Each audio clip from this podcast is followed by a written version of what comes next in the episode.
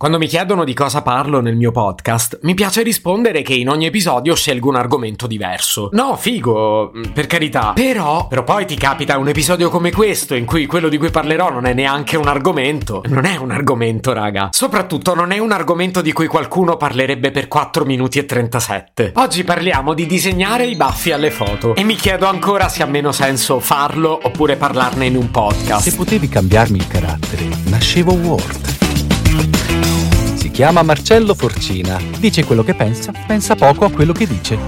Ma quando c'è da sudare, preferisce quattro chiacchiere e un Campari Spritz.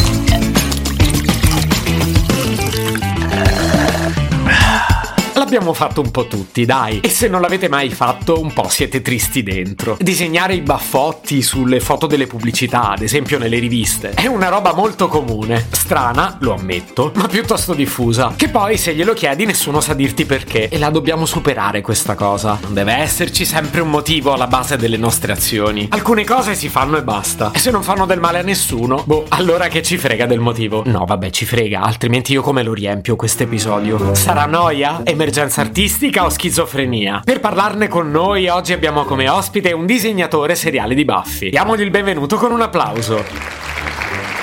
Benvenuto e grazie per aver accettato il mio invito. Ciao. So che preferisci restare anonimo, perciò abbiamo contraffatto la tua voce e ti chiamerò con un nome fittizio. Pensavo tipo Mario Rossi, che ne dici? Marcello, io ti ringrazio, però Mario Rossi è il mio vero nome.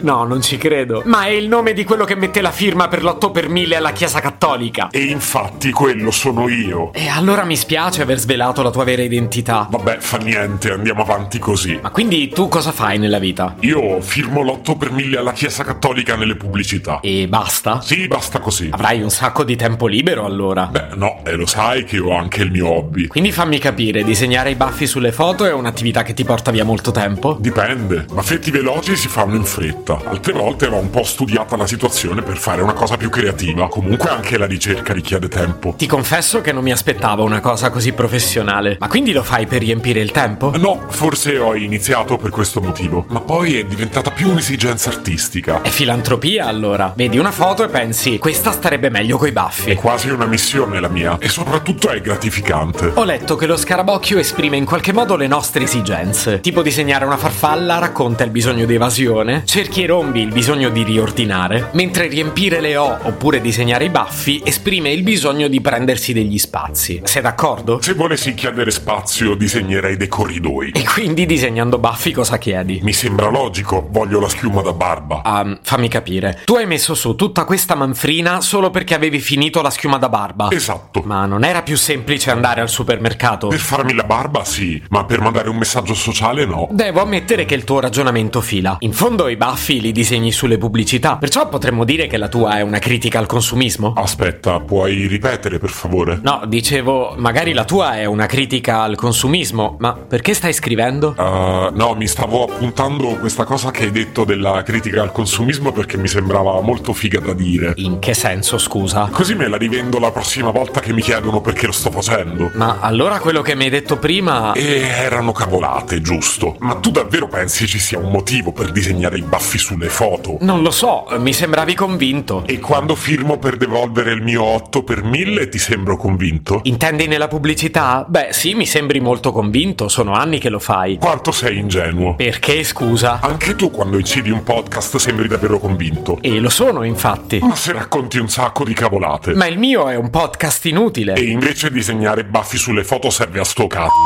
Se potevi cambiarmi il carattere, nascevo Ward.